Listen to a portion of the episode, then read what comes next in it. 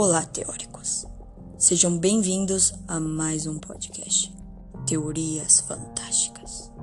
Eu sou Jonathan Grace e estou hoje com a presença ilustre de Fernando Oliva, uma pesquisadora revolucionária que está no ramo desde 2020. Olá, Jonathan e público. Estou muito honrada de estar aqui hoje com vocês. Natalie Bon, uma pesquisadora das teorias de Darwin. Olá, teóricos! Olá, Jonathan e companhia!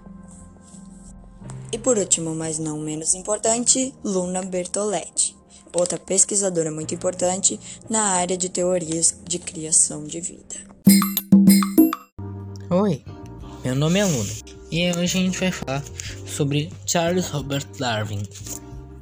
Em 12 de fevereiro de 1809, nasceu Darwin, na Inglaterra. Ele era o quinto filho de pais ricos com um relacionamento estável e de ideias livres. Educado cristão discretamente, mas sua família estimulou outras ideias.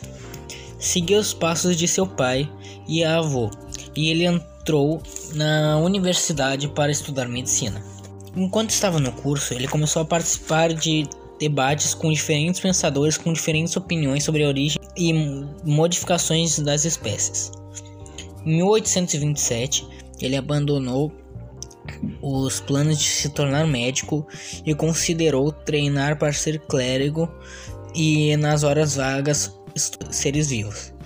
Antes de se tornar clérigo, ele encontrou outra coisa para fazer. Depois de uma longa viagem coletando espécimes durante um, vários continentes, Darwin os apresentou a colegas naturalistas e começou a escrever sua experiência. Ele observou que os mais adaptados ao local sobreviviam, enquanto os outros menos adaptados faleciam. Ele denominou isso de seleção natural. E assim, depois de uma outra parte de sua vida, ele acabou falecendo em 19 de abril de 1882.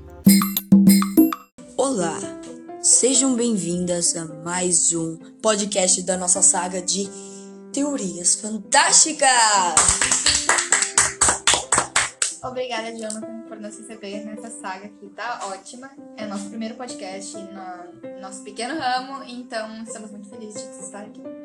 E é muito importante que a gente possa abrir né, esse debate sobre esses assuntos, porque é algo muito interessante, mas que muitas pessoas ainda têm dúvida. Então, obrigada pelo convite. Ah, de nada. Nossa locutora acabou de falar o assunto que iremos conversar aqui nesta roda de debates hoje.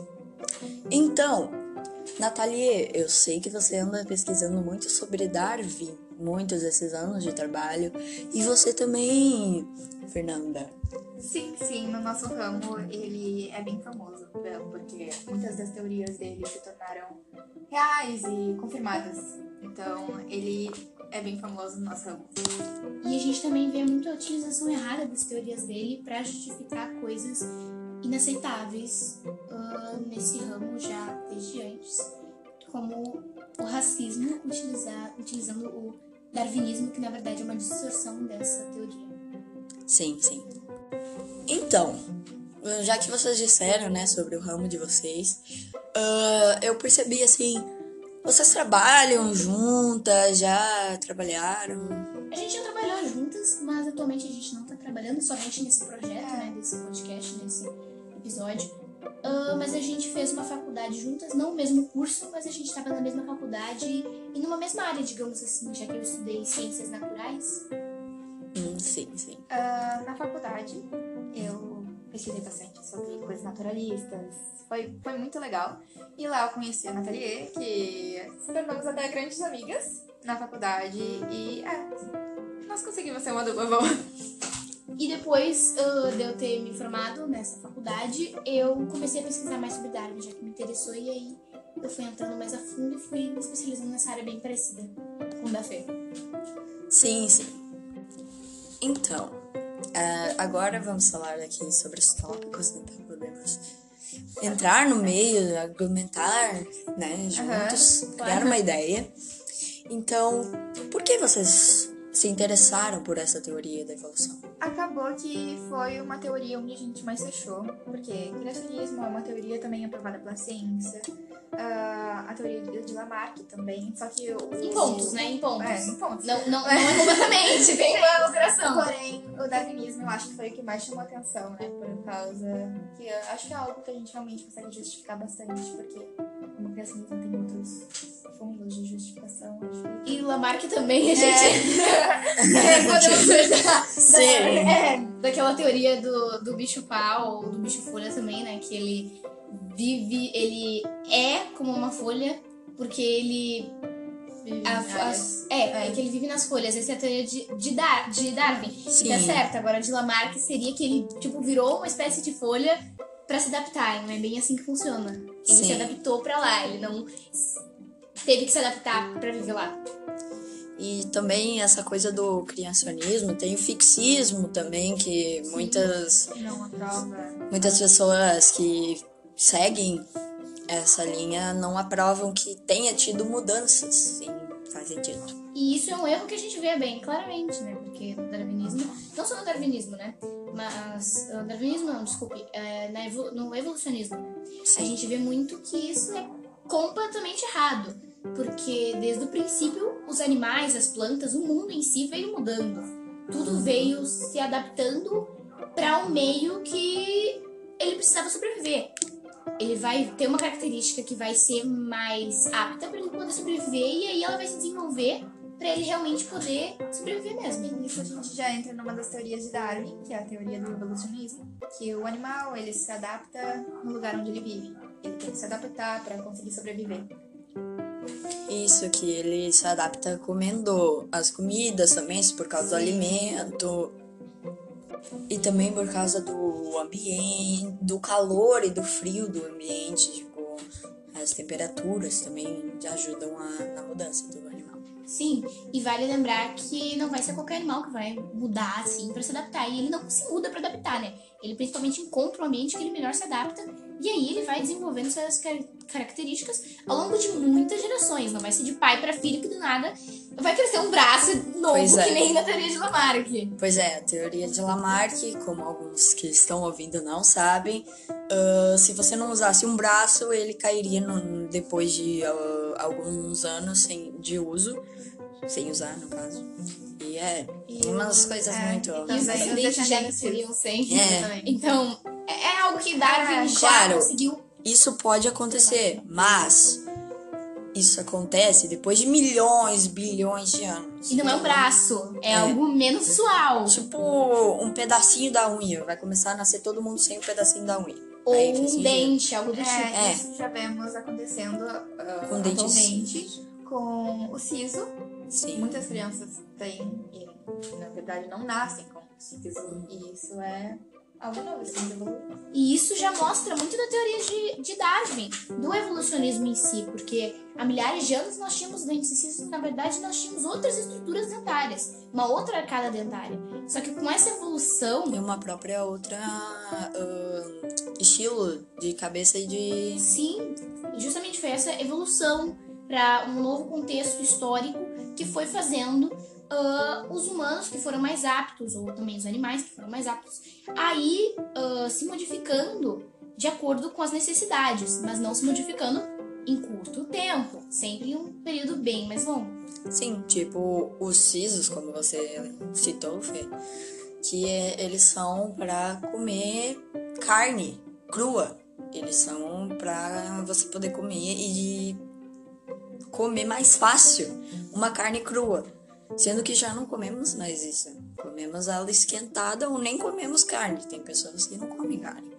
Então, muitas pessoas já não nascem mais porque já faz milhões de anos. Foi na época onde os homens das cavernas, ou os homo sapiens, como vocês quiserem chamar, comiam. Então, tem muito essa questão do alimento, que foram comendo outras coisas e se Ao longo de acostumando. muito tempo.